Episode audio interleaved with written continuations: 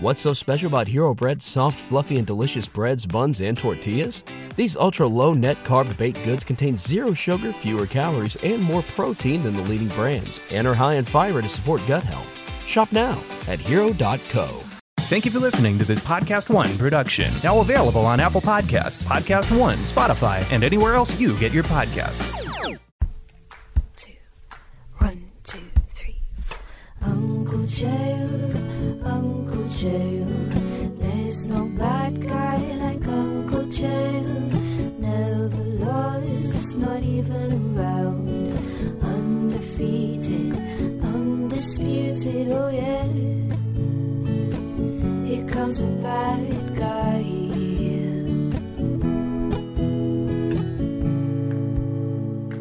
What's happening, guys? Happy Friday!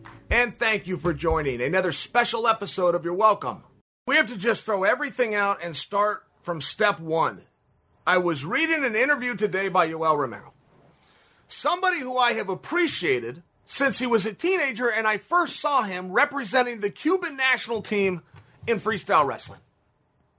And he was talking about why he was released from the UFC and he was sharing that it was because he had turned down so many fights. Now, I appreciated this interview, and Yoel told us things that he did not owe us, and that's very fun as a fan or a viewer to get a look behind the curtain. So I do not want to take tone with Yoel Romero, who shared something with us that was frankly none of our business. I want to be appreciative that he shared it. At the same time, I don't have the foggiest idea how he could get to the conclusions that he got to. He talked about in the interview that they were offered as a team uh, Uriah Hall, Derek Brunson, and there was another name, and that he turned all of them down, and that he didn't see any reason why he should be jumping in there with some of the younger guys, that he saw a different road to a world championship. Now, you see where those don't go hand in hand. If you were to be an elder fighter, as Yoel is, Yoel is 44 years old if you are the elder fighter and you're saying, I want to go in there and fight with other older fighters, okay, great. You may have a place in this organization, you may not, but that cannot go hand in hand with the argument of, I want to go fight for the championship. If you begin putting categories, that's not the world. The world is absolutely anybody and everybody. So once you start putting it in categories as a path to the championship, you see where these uh, these collide. Moreover, and you can't fully blame Yoel Romero. This is where you have to start looking at the management. Yoel Romero came from an amateur wrestling background. Just to put that in perspective for you guys, you get to go and try to be world champion anytime you're willing to go and try to be world champion. There is a tournament. There is a deduction process for who qualifies and who gets to go to that tournament, but you get to try at some part of that process every single time you raise your hand until you quit raising your hand no matter how close you get, or even if you achieve it, you can come back, do it again, get swatted away, come back and try again, but not in the pros. So you can't fully blame Yoel because this is the mindset that he operated for a better part of his time on this earth. But for a manager to not explain to him how this works, and he's not, in all fairness, you're not going to get that. The only one that knows less about this business than the fighters doing it are the managers. Like if you were to put your heads together and have a rock pile, you'd take some fighters and their managers. And you'd have a really hard time figuring out who the smartest one is, but you'd have a really easy time figuring out which one of them was the dumbest. How do you get a world championship fight? Let's start with that. Let's start with that. You want to mystify the managers and the experts in the room? Go ask them how you get a title fight. And if they talk to you for 15 minutes, you have wasted 14. You do not get a title fight in a support in a sport that does not have a competitive architecture except for one way. Do you know what that way is? I'm pausing to hear the answers. Do you know what that way is? If any of you have said the word ranking, go put yourself in the stupid pile with the rest of them. If any of you have said to beat the guy ranked in front of me, go put yourself in the stupid pile. If any of you have said to fight a former champion, put yourself in the stupid pile. If any of you have said to become the number one contender, put yourself in the stupid pile. You get a world championship one way. The same way since 1993 when they set the octagon up for the first time. The fans want you to get it. That's it. Do you have a mandate of the masses or not? Hard stop. There is no opponents that you go through. That's not the way it works. And if you and your team sat down to try to figure out who you should fight as a way of getting to the championship, that's never worked. That's a dumb thing for you to even say. Answer your phone and say yes when it rings. Step one. Get on television by answering your phone and having said yes and make somebody impressed. Grab a microphone, do the media that's built into the fight that you got a phone call for, and captivate. That is how you get a world title fight, and that is the only way you get a world title fight, and that is the only way anybody's ever gotten a world title fight. Oh, by the way, as a byproduct, yes, it's largely the same guy. You generally the fans will get behind and support somebody who's winning and winning regularly, but there is no other path. There has never been a path. There never will be, whether you like that or you don't. If I was to ask you right now, who did Izzy Adesanya fight and beat to qualify himself for a world title fight? Not one of you know the answer. And it just happened. If I was to ask any one of you, who did Conor McGregor beat to qualify for a world title fight? Who was that man? Not one of you could answer, and he's the biggest star in the sport. If I was to ask any one of you, who did Mike Tyson beat to qualify to fight Larry Holmes for the world championship at 20 years old? Not one of you could answer. And it's one of the biggest boxing fights of all time. You can't answer because it doesn't matter. It doesn't matter because it's never been a part of the equation. It has never ever been about who you beat and what order you beat them, ever. What is your placement on the card? How many media opportunities can you get when you sit down at a press conference and you sit up there with seven other guys? Are you getting more questions than they are? Real simple. Real simple. When you go to your social media, how many followers do you have? How engaged are they? Real simple, quantifiable numbers to let you know if the people are behind what you're doing. It would not matter the three opponents that Yoel turned down or accepted. There is no path through competition to guarantee you a title shot. One thing will guarantee you that shot, which is the fans wanting you to have it. Generally speaking, for those of you who don't like that, that are refusing to understand that we're in the entertainment era and wanted just a good straight competition, the good news for you is generally they're the same thing. So if you're coming out with some guys to prove the integrity to the sport and prove the integrity to the rankings, you're largely going to get to do that. You could hang your hat on that and ignore the reality, which is the fans want you. Or you can just tell the truth, which is the fans want you. Oh, and by the way, my number happens to support it. That's the way it works. There was no title shot coming up from Yoel Romero. He could beat anybody. It wouldn't matter. He was 44 years old. He'd been there and done that. Give him three chances up. He stunk up the he stunk up the room against Adesanya. I mean, these are just the reality, right? He's not getting another shot. I don't suggest that the managers and the trainers and the people in his team tell him that. First off, it's rude. Second, Yoel might not like that. You might not want to be the guy giving Yoel this kind of news. But third and moreover, you don't want to take his motivation away. He's got every right to be motivated. He's got every right to trace a dream. But you, so you're not wrong to allow some of this to happen as a way of serving the greater good, which is to keep a guy training, to keep a guy disciplined, and keep a guy focused. That's not wrong. You are wrong, very much so, if you didn't know the answer yourself, which is it's got nothing to do with who you beat. It's never had anything to do with who you beat or in what order you did it. I can come back until I'm blue in the face the fact that Daniel Cormier fought Patrick Cummins, who had never been in the organization, had never even fought in TV, as his fight prior to his world title fight. I could give you a million more stories like that. I asked you six minutes ago to tell me who Adesanya beat before he got a title fight. None of you could do it. And I could play that game with Amanda Nunes, Stipe Miocic, Petr Yan, the entire division. And the reason you don't know is it doesn't matter and it has never mattered. What was your placement on the card? How much media did you get? How engaged were people with you in social media? I mean, these are not only quantifiable numbers, these are public numbers that you could audit publicly. You will know for sure where you stand. And it doesn't have to, oh, I got to beat this guy, then I got to beat this guy. Then I go, what, what are you talking? Who said that? Who told you that? This isn't March Madness. This isn't even a bracket. There is no quarterfinals into the semifinals off to the championship or default back to the blood round. These aren't amateur sports. I was stunned. I was stunned that Yoel Romero came out and said he and his managers had laid out a path, didn't want to get in there with the young guys that would lead him to a championship, and he had actual names that he needed to beat. If some other athlete was to step in to Yoel's spot and follow the blueprint that Yoel laid out, which he can no longer do because he was released, say another athlete did, I was to tell you the three names that Yoel had. Is there any one of you that would then argue that that athlete that I just said, that with the path that Yoel had laid out, would qualify for a world championship? Would you be upset if he didn't? Would you expect him to? No. The answer is no. And you wouldn't know and you wouldn't care. And even the guys who have been there and done that, you don't know who they were. Who did Robert Whitaker have to beat to qualify for a world title fight?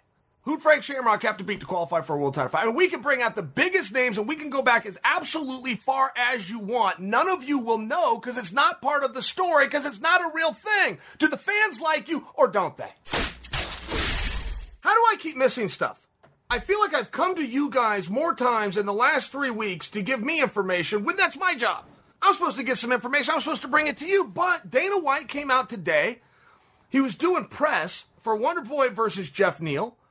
And he was talking about Adesanya will get a chance at Blachowicz's light heavyweight title before Glover does.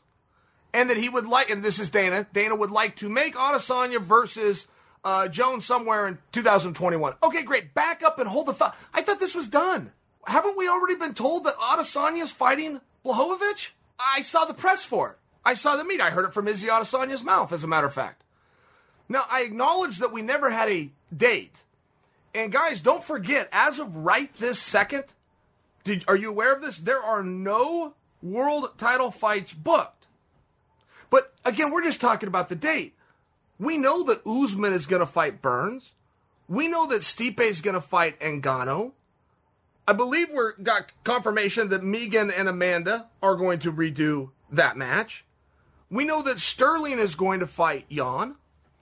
I mean, as I go through it, yeah, sure, we don't have the date, but weren't we told that Adesanya is fighting Blachowicz? I'm asking you that because if Dana had to come out and answer somebody's question today that no Glover will not be getting the next shot at, at Blachowicz, in fact, Izzy will, it means I've missed something. Either I've missed something and somewhere the ball's up in the air on that, or that reporter never should have asked the question and Dana let him slide and answered it like a gentleman instead of smacking him over the head with a frying pan and letting him know that's a really stupid question. I've already announced the fight. One, one of us can't be right. One of us has got to be wrong. I'm assuming it's me. Weird, weird assumption. Considering I'm generally not wrong, maybe I should just assume it was this reporter, but this still happened all the same. Isn't that fight happening? I want to go a step further. Weren't we told that that fight was likely to happen in February or March? I mean, I feel like we were given a lot of details there. Now, as you look at the Jon Jones portion to this, is Adesanya versus Jones big enough fight to make based purely on a grudge, which is the only thing that fight would be about if Adesanya loses to Blachowicz? I'm asking you a question. Would you want to see Adesanya versus Jones if Adesanya lost to Blachowicz? So that tells you you're going to know two things if Adesanya loses. First off, there's going to be a narrative that he's not big enough to go 205. And secondly, when Adesanya and Jones fight, it's just a personal grudge. There's no strap on the line. Right? If Adesanya doesn't bring the belt and Jon doesn't bring the belt, you got no belt on the line. Is it big enough? I hard no for me. I mean, I'll watch them boys fight anytime they want. I'll watch them arm wrestle. I'll watch them shout at each other on media. I understand all of that. What I'm asking is if you're the promoter and you got to tie a $20 million carrot to this between uh, promotion, production, and purses, is it a is it a good enough bet? Are you sure enough if Adesanya was to lose to Blachowicz that you could repackage the Jones fight? I don't think so. I don't think there's very many fights that you could do that, but it's very relevant. It's extremely relevant because you have Jon Jones who is so sincere in his desire to go to heavyweight that he walked away from a title. He is changing his body.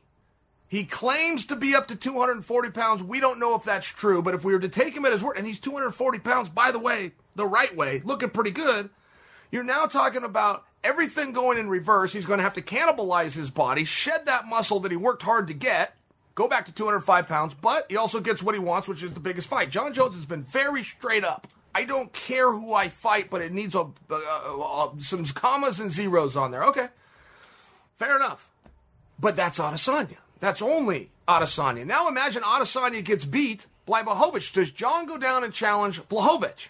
Take everything off, come back down. That, that would be a pretty special fight, in all fairness. I mean, the world title would be up. Jon would be coming back to reclaim it, which he's done a couple of times before. Oh, by the way, Blachowicz is going to be a star if he beats Adesanya. Blachowicz is a straight up stud right now. He's going to be a star on top of being a stud if he gets through Adesanya. Is that big enough to add a comma and a zero and get Jon's attention? Because to get his attention, he's now going to have to change his lifestyle. I right when you if you got up to 240 the right way, if I keep saying if because he sent out a picture and said he was 240. I mean, we didn't see him on a scale. He could be having some fun. He weighs 229. Who knows what it is? If he is in fact a 240, though, you're talking about a, tr- a tremendous lifestyle change to get there, and you're talking about a tremendous lifestyle change to get back down. Is that enough, or is he going to go, no, to hell with it? I'm going to see this through. I'm going up to heavyweight. Because you're juxtaposing at that point winner of Stipe Ngannou versus Blachowicz when Jon himself is telling you whichever one's bigger, that's where I'm going. So we're going to have to guess. We're guessing right now. We're using our imagination. If you close your eyes and picture how big of a household name and a draw is Blachowicz going to be if he beats Adesanya? Okay, great. You got the answer? You got the answer, whatever that is? Okay. Is that a bigger householder name or star than either Stipe or Ngannou? And don't forget, however big Ngannou is right now, he's going to be bigger because he's going to have dusted Stipe. However big Stipe is right now, he's going to be bigger because he's going to have to dust Ngannou to get to that spot. I mean, do you see the problem? Great thing for us I mean, as fans, in all fairness, we've got uh, some really cool things to look forward to in 2021. I'm trying to look at it purely from Jon Jones. What do I do? What do, do I go left or do I go right? What do I do? Do I go up or do I go down? What do I do? I mean, Jon's got to be on the edge of his seat here. Which way do I go? Now, I know what the common belief is going to be. It's going to be to come out and tease Jon Jones. If he goes up to heavyweight, then he was scared of Adesanya. If he goes after Adesanya, then he was scared to go to heavyweight. I get the whole thing. Guys, don't sound foolish. You call Jon Jones a lot of things. To call Jon Jones scared to fight, I mean, in all fairness, that's a silly statement. You're listening to You're Welcome with Chael Sonnen. All right, let me chat with you guys for a minute. Let me tell you about BlueChew.com and why you're going to love it. BlueChew.com offers men a performance enhancement for the bedroom. Look, you guys will take a pre workout before you go to the gym, right? So why wouldn't you take an enhancement before hopping in the sack? Want to be better? Need to be better? Or hey, maybe you just want to kick it up a notch. At bluechew.com, you can get the first chewables with the same active ingredients found in Viagra and Cialis. BlueChew.com. Affiliated physicians work with you to find the dosage and active ingredient that is best for you. The chewables from Blue Chew can be taken on a full or empty stomach. Online physician consultant is free. So it is cheaper than two of the other options, Viagra and Cialis. It only takes a few minutes to connect you with a BlueChew.com affiliated physician, and if you are qualified, to get you prescribed online quickly. No in-person doctor visit, no awkward conversations, or waiting in line at a pharmacy ships directly to your door in discreet packaging. The chewables from BlueChew.com are made in the USA and your partner will love it. Chew it and do it. Here's a great deal for you guys. Visit BlueChew.com and get your first order free when you use the promo code CHAEL. Just pay five bucks for shipping. That's BlueChew.com. B-L-U-E Chew.com. Use the promo code CHAEL. Now back to You're Welcome with Chael Sonnen. Geoff Neal versus Wonder Boy Thompson is a very interesting match. You know, if you go back and you look at Geoff Neal, and don't go any further than uh, go back and watch his fight with Mike Perry. But what you're going to see is you're going to see his explosiveness, you're going to see his power, and you're going to see his accuracy. No air balls, doesn't waste any energy, anything where he moves in a forward direction, reaches out and touches something. Okay. Plus, he's got power. If there's anything we know about Perry, Perry could take a shot. This fight was over in like a minute. I mean, Geoff Neal really could sprint when he wanted to, and he looks the part. He's extremely athletic looking. I mean, he's intimidating looking specimen. Okay. I bring that up because while you do have the athleticism, his moves, his techniques are very in the box. He's not hitting a jumping, spinning, rounding. This he's going to be right in your face. It's going to come at you fast. It's going to come at you hard, but it's going to be some of the basics. Meanwhile, he's got Wonder Boy. Eh, you're talking about the polar opposite. Wonder Boy comes out, right? He's got that point karate background, so even his stance is different. The way he hops, the way he moves, he's going to keep some. Sometimes his hands are going to be down at his hips, coming at you from all angles. He'll lead with a side kick to the mouth. I mean, he real puzzle. Very tricky guy. Very tricky guy to even try to get a sparring partner uh, to emulate. I really feel like you got one crack at Wonder Boy. And I'll tie this back to Lyoto Machida, who also came with that karate background, but you got one chance to figure this out. Because you're not going to have anybody in the sparring room that's going to do what they do. It's very tricky. I mean, even a night where Wonder Boy gets whipped, he never gets whipped by much, right? I mean, even when he loses, they're tight. They are tight matches. He's a very hard guy, if not impossible by what we've seen so far, to dominate. Nobody just throws him down and keeps him there. Nobody's on their feet and just touches him up all night long. It's not like he's got a different style. He understands space, he understands range. You've got to come to him, and when you're coming to him, you're going to eat something. You're going to eat a knee. You're going to eat a kick. You're going to get slapped in the face. I mean, it's just one of these things where Geoff Neal is fast enough and he is explosive enough, much like Tyron Woodley, where if he can step in, boom, boom, boom, and do some damage and he can change the night, good and good luck to you. But that's your best hope for success.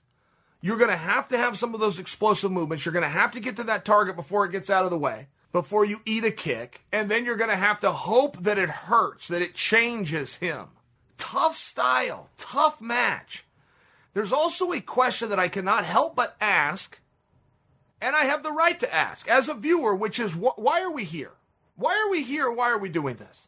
What exactly is on the line? And generally, I would have a pretty good answer to my own rhetorical question, which I would then pose for you guys, but I'm stuck on this one because 170 is a little bit odd. I mean, 170 is a little bit odd when you have two championships, one around Usman's waist, one around Masvidal's waist. We're told that Usman is going to fight Burns next, and we believe it. We're unclear if Masvidal is ever going to defend his championship, or if that's even an option for him. We're very unclear on that. And it looks as though coming through the back door is a guy named Chimaev that's not going to be ignored. Should Chimaev get beat by Leon, we're also told that Leon was told on good authority, you take this guy, you beat this guy, and you're next. I mean, it's one of those things where what exactly is on the line? What exactly is this for? Do these guys have a beef? Is it a personal grudge match? I love a personal grudge match, but generally when it is a personal grudge, one guy isn't named Wonder Boy because he's the nicest guy you're going to meet and everybody loves him. And it, I mean, you see my problem here? What are we fighting for? What is this about? Is this just for fun? Is this because there was nothing else to do on a Saturday night? I'm in. I am in, but I would like to know so I could tell you and get you guys in. I'm a little confused as to how exactly we got here. This was supposed to be Chimaev versus uh, Leon, just to remind you guys where we were at. COVID hit that fight one or both directions. And all of a sudden, Wonder Boy and, and Neal go to the top of the bill. And every time Wonder Boy has done an interview this week, it's been about Chimaev. I haven't heard Neal say boo. I don't know if he's not getting interviewed. I don't know if his interviews were. I don't know. I have not heard anything from Neal. And when I do hear from Wonder Boy, he's talking about a guy that he's not even fighting, which brings me to the. What, what are we doing here? Why are we here? Let's also tell you another story. I'm a human being. I can't always get around that, the human element to it, right? I was backstage at a UFC. And I walked past this super sharp dressed dude. He had on this fly jacket, tie, the whole bit. It was this red jacket. It looked fantastic looking. And I said to him, I said, man, you look sharp tonight. And the guy was on a cell phone and he never so much as looked up. He continued texting whoever he was texting. He was wearing sunglasses and he says, thanks. So I turn and I keep walking. I said to Helwani, who was the guy in the red jacket? And he said, that was Geoff Neal. I don't know. A little bit hard for me to like Neal at this point, isn't it? I mean, a little bit hard. He could have looked up. He could he could have quit texting. He could have said thanks, Chael. I was speaking to Ariel earlier today. We were doing Ariel and the Bad Guy. And he was sharing with me that he had just done an interview with Anthony Pettis. And he said, Chael, I've never seen Pettis like this. He said that Pettis has been working with a sports psychologist working on the mental side of things, and he was very candid in sharing with Ariel some of what Pettis views as his own shortcomings, some of the fears and the anxieties he goes through, but he was even talking about alcohol, marijuana use, just some real life changing decisions that he's made as of late. And Aaron, and I said to Aaron, like, well, what do you mean? You said you said you've never seen him like this. Does that mean you've never heard him discuss these things, or he he seemed like a different person? He goes, dude, he was a different person. And I go, what? But explain this to me. I haven't seen the interview. Explain. What do you mean? He said, okay. He goes, if I was to use a word, it would be maturity. He said there was just such a maturity coming out of, of Anthony Pettis. And, and he said that Pettis told him he's never been in a better spot mentally going into a fight. Now, Pettis is about to take on Alex. Alex is a total stud. He's also not a household name. Pettis uh, was on the Wheaties box. Nominated for an ESPY with the Showtime kick. He's a former champion of the world. I mean, right? He's one of these guys you can't just get on the docket with. And I think one of the reasons that Alex is getting this opportunity, Pettis had shared this is his last fight on his contract. So it's one of those things, right? I mean, you see where the politics start to play in. Hey, if we're not going to have Pettis around, then he's going to pass the shine to somebody else. He's going to pass the torch, or if he's going to redo his contract, he's going to have to show he can beat one of these up and comers, and he's still got a spot. I mean, it's just the nature of the beast.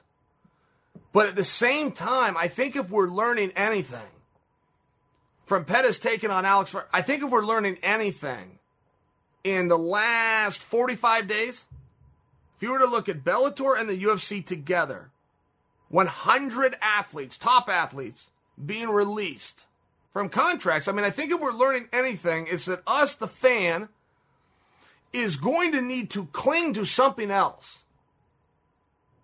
There is a changing of the guard. The likes that the, the world of MMA as an industry has never seen. There has never been a time where a hundred athletes are released within 60 days from the world's two leading promotions. Just has never happened. Simple as that. And we've always known that these younger guys, we've always known these up and comers are some real killers. They're just not always the names. It's just kind of the cycle that you go through. But we're now being forced, and they are being forced to prove that they, in fact, are good enough to go with the boys to go with the boys of yesterday, to go with the guys that you're used to watching. I think that we're seeing that from Alex. I think that Pettis is going to have an opportunity to prove this. And the more as I keep looking at some of these fights, I mean, I feel like we're about to see it with Chito Vera taking on Jose Aldo. Jose has got to prove, man, I can still go with these guys. And Jose is willing and hungry enough and courageous enough to do that. Whereas in a different time, a Chito Vera couldn't even get on the docket with Jose Aldo because Jose would have stopped him. He would have stopped him, said, no, not big enough name. And we're seeing that right now in a, in a small fold. We're seeing less of it now that these cuts are coming out. There's ever a positive from, from all these cuts, we, we have to see less of these fake tough guys. But we were seeing it seven and eight weeks ago as it pertained to Chimaev. Everybody that was asked to Chimaev, no. Anyone who fought uh, Chimaev and ended up getting stomped all got looked at or laughed at which was wrong. They should have been praised. They should have been praised for having a courage that nobody else apparently has, including the guys within the top 10. I'm only bringing you the Chimaev story to accentuate my point that it's very tough to get on a docket with a former champion, with a headline guy, with a main eventer, with the guy on the cover of the Wheaties box. It's just a very hard thing to do, but we are in a very different time right now. And we're seeing the Kevin Hollands and the Jamal Hills of the world and now Alex is going to have his shot, but we're seeing them jump into the forefront. And when one star burns out, another star is born. I mean, it's it's just the cycle of life, and we see it the cycle of the life of your career within this industry. But I feel like we're seeing it sped up a little bit. It's it's exponentially fast right now.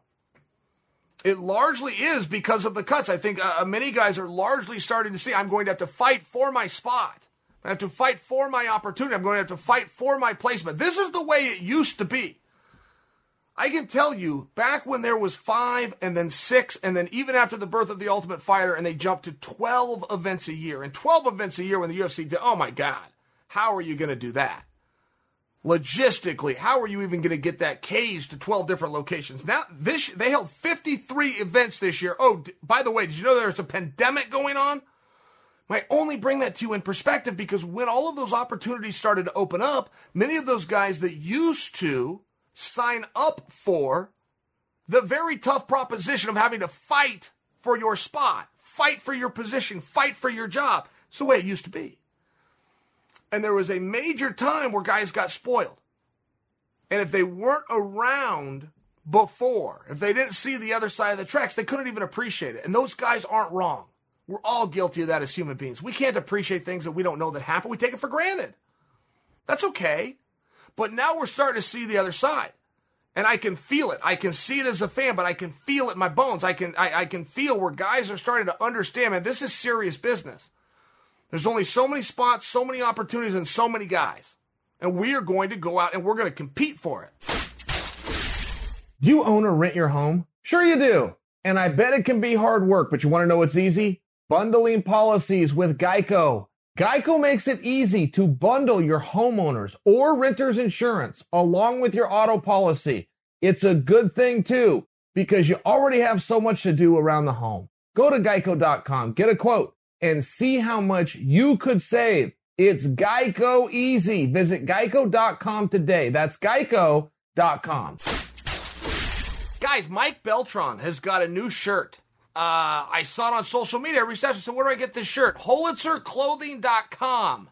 If anybody's interested, support Mike Beltran. Get a good looking shirt. I got to tell you, Dana had to defend.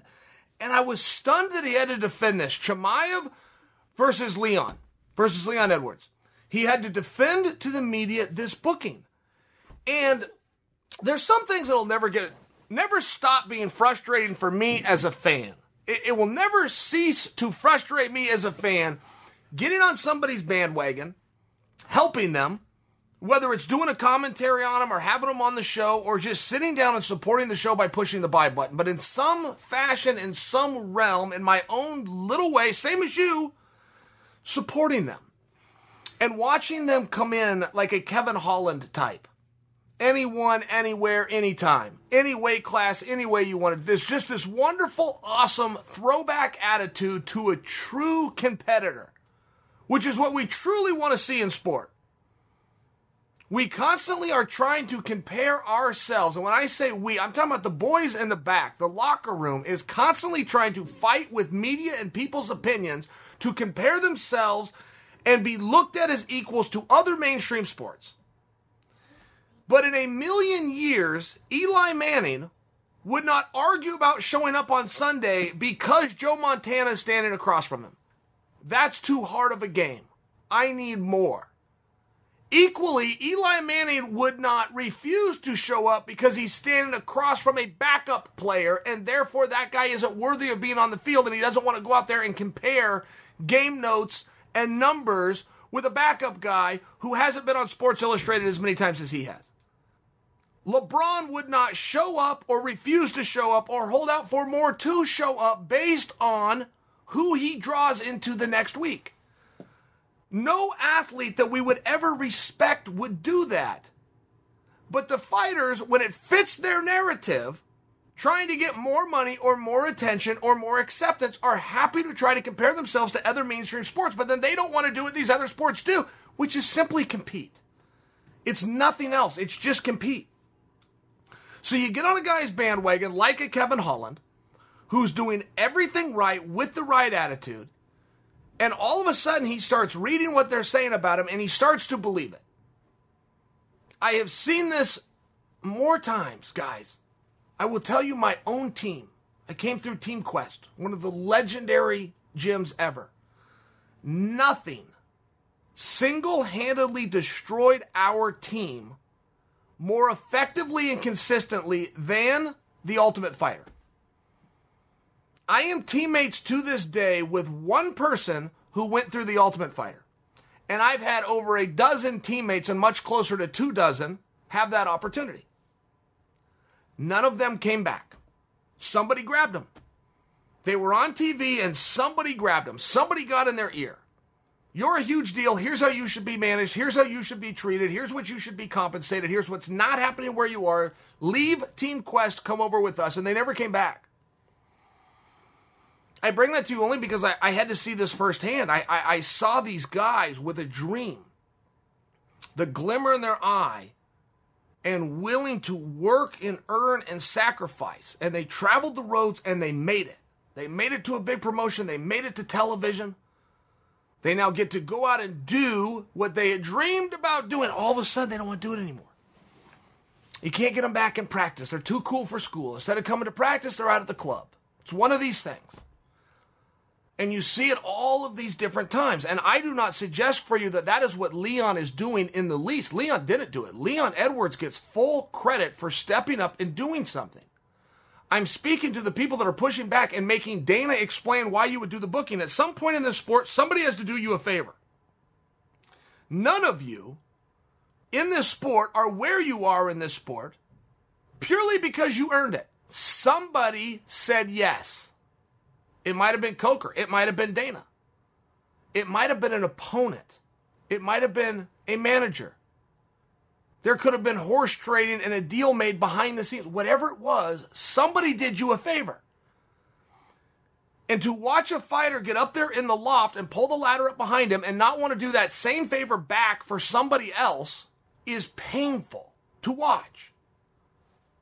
There should not have to be any explanation within the booking from the promoter. You have a guy who is completely undefeated and has never left, the first round. That is what his claim to fame is in Chimaev. That's it. You say he's overhyped, he's overblown, you say whatever you want. I'm, I'm not talking about opinion, I'm talking about facts. He's been in there three times in two different weight classes. He's never left the first round. That is his resume. He's taken a competing resume against a guy who has not lost in four years. His last loss in Leon Edwards was to the current and sitting champion in Kamaru Usman. He's on an eight fight win streak. Damn interesting resume versus a damn interesting resume in the same weight class. Why would Dana have to explain that? There is nothing peculiar about that booking at all. Eight wins in a row, three up, three down, never left the first round. Which would you rather have? I mean, it's a fair question, right? What would you rather? Would you rather be Leon that you you have not lost a fight in four years, or would you rather be Chimaev who just burst onto the scene, three up, three down, and never had to go a full five minutes? You can pick whatever one you want. What I'm trying to suggest for you is those are both pretty damn impressive resumes. That's what they're bringing to the table. That's interesting. That's compelling. That's star building. I will go back nonstop to the night that Daniel Cormier, ranked number two in the world, took on Pat Cummins. I will go back nonstop to Dan Henderson, who was a two division, two weight class champion, on his last fight, taking on what was supposed to be an ace in the hole in Rousimar Palhares. Palhares was supposed to come in, have this tricky ankle lock, stretch Dan's knee out. Dan goes off to another organization, and Palhares picks up from there. There was nothing underhanded about that. That's what the business is. There's nothing underhanded about that. There is something very cool that Dan Henderson gave this guy who nobody had ever heard of, who never fought in the organization, never been on TV, and it's hard for me to pronounce his name 10 years later, of Palhares, an opportunity. But instead of it being viewed, that's how it was viewed by Dan. Dan Henderson didn't give a damn. He's been in there with the Rampages of the world. He's been in there with the Fedor Emelianenkos of the world, with the Anderson Silva. He doesn't give a damn if it's Palhares. My phone rang. This is what I do. Use me three times a year. This is one of those three. And Dan Henderson will always be remembered for what he was, which was a diehard, gritty competitor. Not win at all costs, compete at all costs, which comes first, which is why people loved him. It's one of the reasons he had longevity in the sport. And it's the same mentality that Dan Henderson went out with that every fighter came in with. Every fighter came in with the, oh my God, give me a shot. I'll do it. I can beat this guy. I'll take on anybody. Yes, sir, no, sir. They all came in like that, but something along the way happened. And I saw it firsthand with my own teammates. Fly off to Vegas, do the ultimate fight. I never see him again. They never came back. We became acquaintances and friends over the phone. Never saw him in the practice room again. I don't even suggest for you they were wrong. Something happens along the way, and you forgot what it was that got you here. When I look at somebody like Jon Jones, who I do not care for, but I am also not ignorant enough to not appreciate and witness what is happening, I'm seeing a dirty, gritty competitor he is so upset and so competitive about every damn thing. He got in a back and forth with a retired Khabib over a ranking that nobody even knows except for the two of them, but it meant something to him. And I respect that.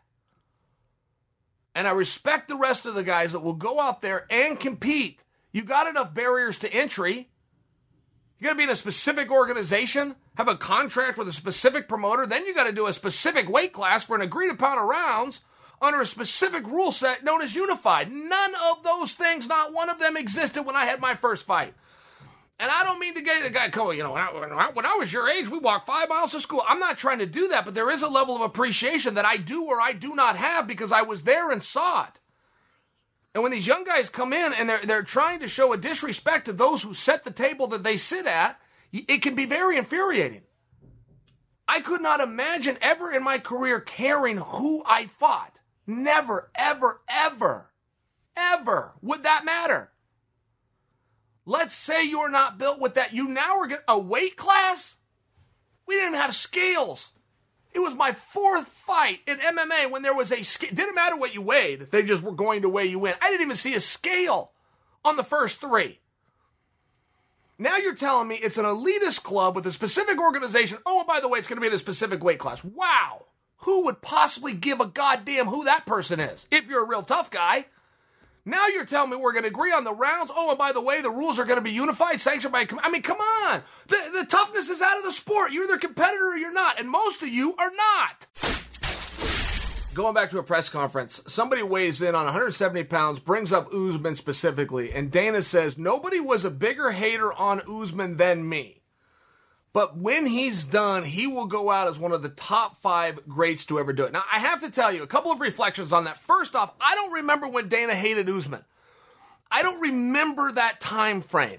Usman was always one of these really interesting guys because he was super handsome and he looked the part, and then you couldn't win any positions against him, but he was real grappling heavy. And that's always been resisted within MMA. There has always been a narrative of you want to see two guys stand and bang until you t- see two guys stand and bang, and then you complain that there was no grappling. But it's one of these things that's just always been. Fr- they even got names for wet blanket.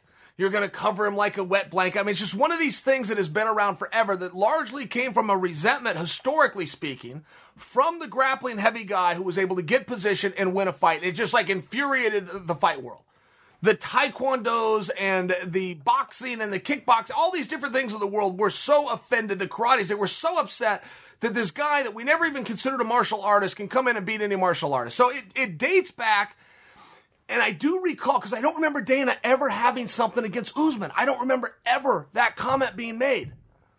I do remember the narrative that Usman was grappling heavy, and therefore, what do you do with him? Okay, but I had a similar path with Usman. By the time Usman got to the title fight with Woodley, the night before that fight, I remember doing coverage on it and fully acknowledging Usman's. Usman was like 15 and 1 the night he felt, uh, fought for the title. It's like 15 and 1, and he was just came over a very dominant five round main event victory over RDA. And RDA has been the guy to beat. He has been the, the check piece that you have to get through for so many different athletes to lead into a world title fight. At any rate. So when Usman is getting ready to fight T Wood, I remember giving a breakdown of this and going, look, I know both of their resumes. I watched both of them in their amateur careers. Anything T Wood, anything Usman can do, T Wood can do better. That was essentially, I am paraphrasing, but that was essentially what I had said, and it was definitely what I thought. Thought Usman's great, he can go hard, can't go quite as hard as Tyron. Usman can wrestle, boy, he did some incredible things in the amateurs. Tyron did a little more. Usman, boy, he's been in some main events, and he Tyron's had more five round fights. It was one of these things where any number that I looked at, okay, it favors favors Woodley. So they go out there and fight. It was five rounds to none. Usman and I interviewed Usman after the fight. And he comes up, he looks like a million bucks. You know, he's got the cool jacket on. I want to say he had the sunglasses on. And he comes and he sits down. I'm already in the chair. And he comes and he sits down. And he never looks at me. And I said, Hey, man, congrats. I looked over at him. He said, Yeah, thanks. And he doesn't look at me. And I said, Is there something going on here? And he said, Man, I heard some of the things you said this week sound like you got a little heat on it. And he's still not looking. He's looking this way, and I'm looking right at him. I'm trying to enjoy his moment. It's his moment. But just getting to be around the guy, right? At some level, I'm trying to enjoy this moment too. And uh, I said, Usman, I, I went to bed last night thinking you were the second baddest dude alive. I go to bed tonight knowing you are the baddest dude alive. Neither one of those is an insult. And he just stares straight and he turns to me and he shakes my hand. He goes, You're right. He goes, You're right about that. And I swear, like our relationship changed. I'm glad that we had that moment. I'm glad he said what he had to say to me, but I'm glad I got to say my piece back. I bring that to you because though I don't remember Dana ever having heat with Uz, I just don't remember that. I can also internalize where I thought what we were seeing with Usman is something we had seen many other times from many other guys. It also took a while to realize the greatness. And I would go as far as with Usman. Usman is the first guy that you could argue is the greatest welterweight ever. If you ever say you know the greatest welterweight ever and you say anything but George St. Pierre, you look like a fool. Usman is the first guy you could argue and not look like a fool. You're not going to win the argument. You're going to lose the argument right now. But you could say it and have an argument. And I think that's what Dana is speaking to, moreover. And George had some weird things happen in his career, just things that you just can't outdo. George beat three generations. Now, that just happened.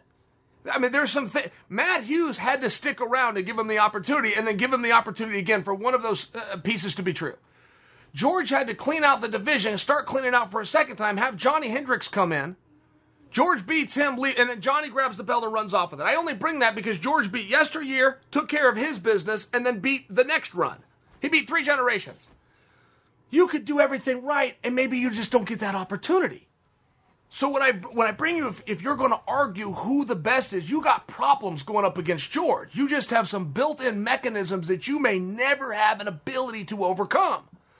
But Usman slowly is doing just that, and I will tell you something. No, I'm sorry, I faked you. I can't tell you. Ooh, ooh, I have something I want to tell you. There is a guy. Gonna have to live with that. There's a guy who you know and whose opinion you would respect, who trained with both St. Pierre and Usman for a period of time. You know what? I can't tell the story. I can't tell the story. I'll tell you this Usman, I believe Dana's right. I believe not only will Usman go down as, as a type 5 to have ever done it, I'm not sure that he's not extremely close and already in the upper echelon, at least within that weight class right now. Mackenzie Dern had a very interesting statement. I got to tell you, Mackenzie made a fan of me over the weekend. I never knew she was so gritty and so tough. I mean, I just I just didn't know those things. She came in very grappling heavy, and she also in every match she had until Saturday, by the way, she had a meaningful grappling, distinctive advantage over her opponent. Now, I believe she still had, even within the match Saturday, a grappling advantage, but it was not meaningful and it was not distinctive. In fact, to the point that it almost didn't even exist in 15 minutes of combat. So it was a different fight. That's why I bring that up. It was just a different fight. We were going to see a different side of Mackenzie Dern, or she wasn't going to win. Pure and simple. And we did we did see a different side. I mean, she was marching forward and throwing punches. Something happened with her nose. I didn't even know it happened. She said something in the post fight interview like it happened early, like she had to deal with a broken nose or something the entire fight, which only adds to the story. But Mackenzie Dern made a big fan out of me. Now, she came out, and not to mention she's sloppy, by the way. Sound like a backhanded compliment? It kind of is, but think of it in this regard. How much better is Conor McGregor going to get? How much better is Stipe going to get? How much better has either one gotten? You see the difference. Once you're really good and you're established, that that growing uh, learning curve, it just shrinks. It just shrinks and it slows down. When you're somebody like Mackenzie, where I'm calling her sloppy, I say that in a positive way, meaning look at the results she's getting, but she's relying on toughness. She's relying on grit. Her hands, her lefts and her rights, her overcan, her lead jet, doubling that jab up. Hard thing to do. Only happens with practice. You could tell she had been practicing. These things were working. She's still, wait till she starts working elbows in, plums, throwing knees, kicks to the leg, to the body, to the head, pop, pop, pop, pop, following with kicks. I mean, some of the natural patterns that you see that you don't see her doing. So when I say she's sloppy, yes, I stand by that. And I understand that that is not complimentive. But the compliment comes with when you understand the results that she's getting and the growth that she still very clearly has, and not to mention is showing. Okay. Here's the comment she made. She said, Before I'm done, I'm going to break all of Ronda Rousey's records. And I was reading that. I'm going, man, it's always good to have a goal, and motivation is a wonderful thing that, albeit for me to take from anybody. What the hell record does Ronda have? I mean, I was really wondering about what record does Ronda, what, what record are you going to break? I know that Ronda had, by example, but she had a lot of firsts, right? Ronda has some records that simply can't be broken. First ever champion, by example. Well, you can't become the first ever champion again. You can only do that one time. So Ronda is going to die with several records.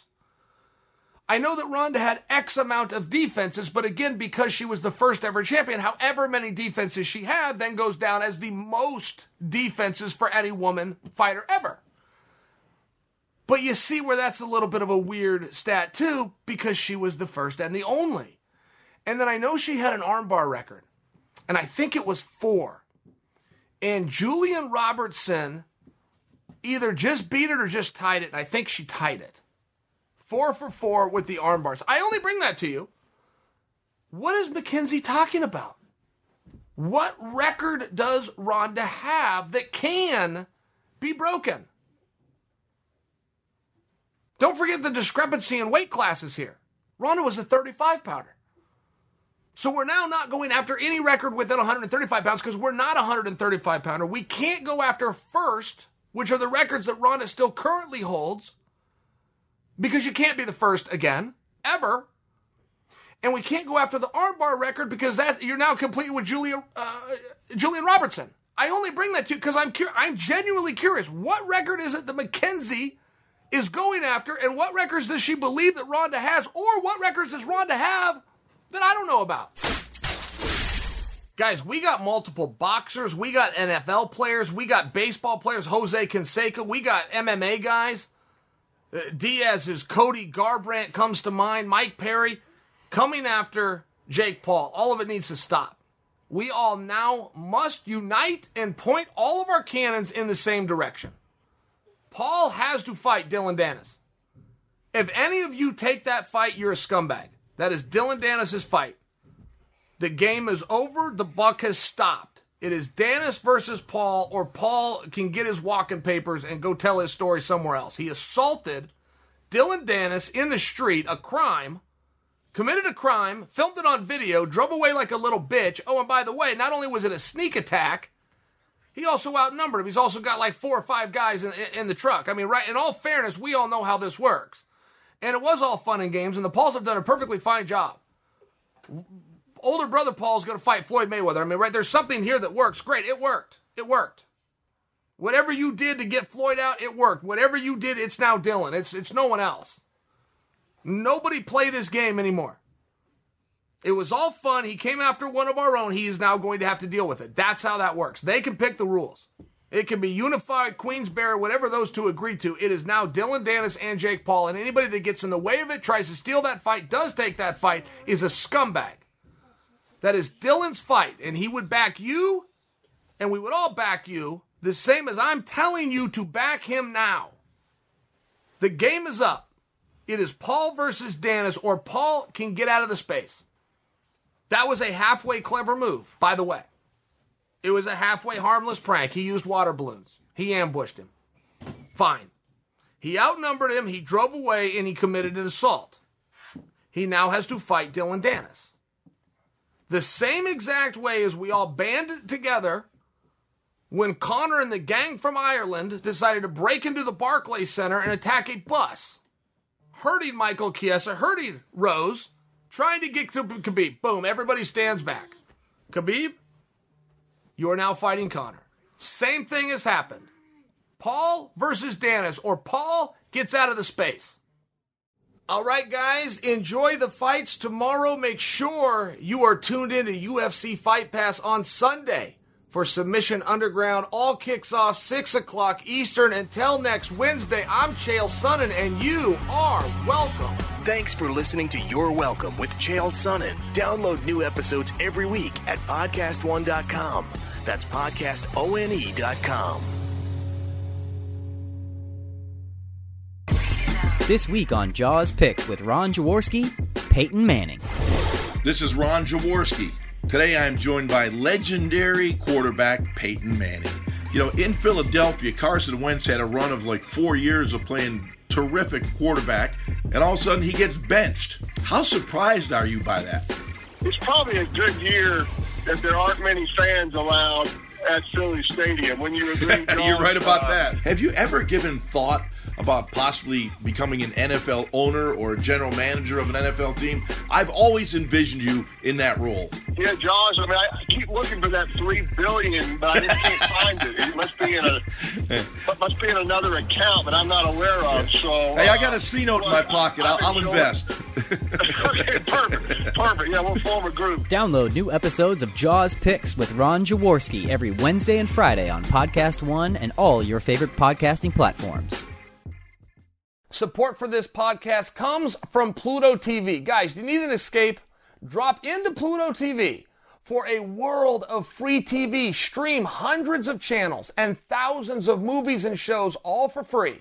Yes, free, no subscription, no fees. Imagine 24 7 channels of Narcos, CSI, Star Trek, Survivor, and everything else from hit movies to binge watch. You're going to binge shows you're going to be up to speed on the latest news. You're going to catch live sports, comedy, and more. What are you waiting for?